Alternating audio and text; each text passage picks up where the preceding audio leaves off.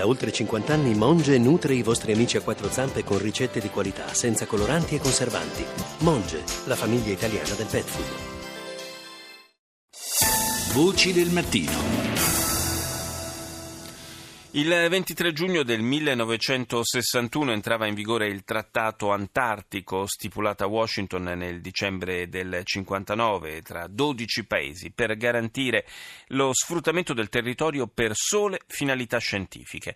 Lo scorso 1 giugno a Santiago del Cile si sono celebrati i 25 anni del Protocollo di Madrid, il trattato che ha rinnovato alla scadenza trentennale quello antartico con l'intenzione di preservare il continente bianco dallo sfruttamento delle risorse risorse minerarie e dall'utilizzo del territorio per scopi militari. Colomba San Palmieri ha sentito Enrico Brugnoli, direttore del Dipartimento Scienze del Sistema e Tecnologie Ambientali del CNR, per tracciare con lui un bilancio di questo accordo e di come si è modificato negli anni. Per noi sicuramente è un successo ed è un'importanza scientifica e strategica essere nel Trattato Antartico ovviamente. L'Italia partecipa attivamente ed ha avviato ricerche soprattutto con il CNR ma poi anche con altri enti e università fin dal 1985. Il Ministero ha parato quello che è il Programma Nazionale di Ricerca in Antartide che è un grande progetto internazionale che però inserisce l'Italia nel sistema internazionale antartico. Tra l'altro la produttività scientifica di questo programma è una produttività molto elevata perché consente di studiare eh, sia l'ambiente antartico in sé. E oltre a questo c'è tutta una serie di studi sulla geologia, sulla sismologia, ma soprattutto ci sono tantissimi studi per esempio sull'astrofisica perché l'ambiente antartico è un ambiente ideale per studiare l'astrofisica e per studiare anche le, i fenomeni dell'universo. L'importanza di essere in Antartide è un'importanza per noi ovviamente prevalentemente scientifica, ma è anche un'importanza strategica per il Paese perché tramite il Ministero della Ricerca e il Ministero degli Affari Esteri si partecipa ai tavoli di discussione sull'Antartide. Lei sa bene che c'è un trattato che appunto prevede che non si possa fare altro che scienza in questo momento, ma ci sono paesi che accampano eh, sovranità su pezzi o su parti molto importanti del territorio antartico. Se dovessero essere rivendicate ovviamente si aprirebbe eh, tutta una serie di problematiche che preoccuperebbero molto soprattutto la comunità scientifica ma tutto il mondo. A proposito di modificazioni, si sono modificati gli obiettivi dopo il 1991 magari con la nuova emergenza dei mutamenti eh, climatici portata avanti a Parigi?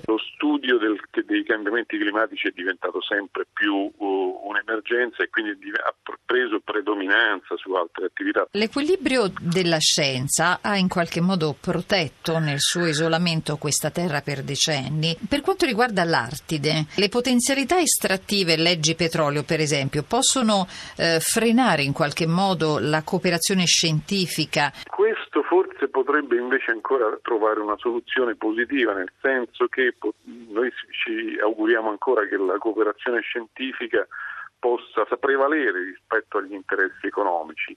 È chiaro che la fusione dei ghiacci artici sta creando interesse per trasporti, per eh, lo sfruttamento del, ovviamente di risorse petrolifere soprattutto, ma risorse minerarie in generale e anche per il turismo e per altre attività però l'attività scientifica dovrebbe essere prevalente. Ora c'è un'attività del Consiglio Artico che eh, è un qualcosa di un po' diverso, ma comunque che tende alle stesse finalità del, del Trattato Antartico, a cui partecipano come titolari gli otto paesi artici che si affacciano quindi sull'Artico, ma a cui partecipano anche osservatori, tra cui l'Italia è un osservatore permanente.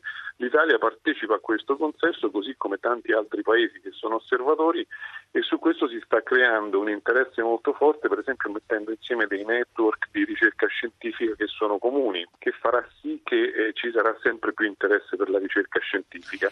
La presidenza americana, per esempio, sta organizzando per settembre una conferenza eh, in, eh, ministeriale sulla ricerca in Artico, proprio sulla ricerca scientifica a cui parteciperanno il ministro Giannini insieme al presidente del CNR in Guscio. Perché si è sviluppato un trattato antartico e non uno artico? Eh, trattato antartico, diciamo, in Antartide noi abbiamo un vero e proprio continente, quindi il continente di per sé, diciamo, oh, è stato sempre la mentalità dell'uomo e dell'umanità di qualcuno e quindi sull'Antartide ci sono stati presto eh, degli, eh, dei diritti di sovranità accampati e per bloccare e congelare quelli sono stati sospesi in qualche modo.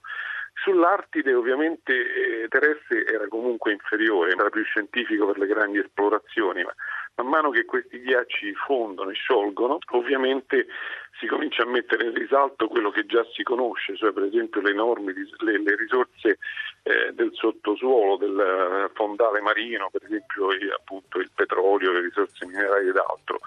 Detto tra noi sono risorse che comunque rappresentano delle percentuali non grandissime delle risorse globali, quindi a nostro modo di vedere bisogna fare una riflessione se vale la pena di sfruttarle oppure di mantenerle.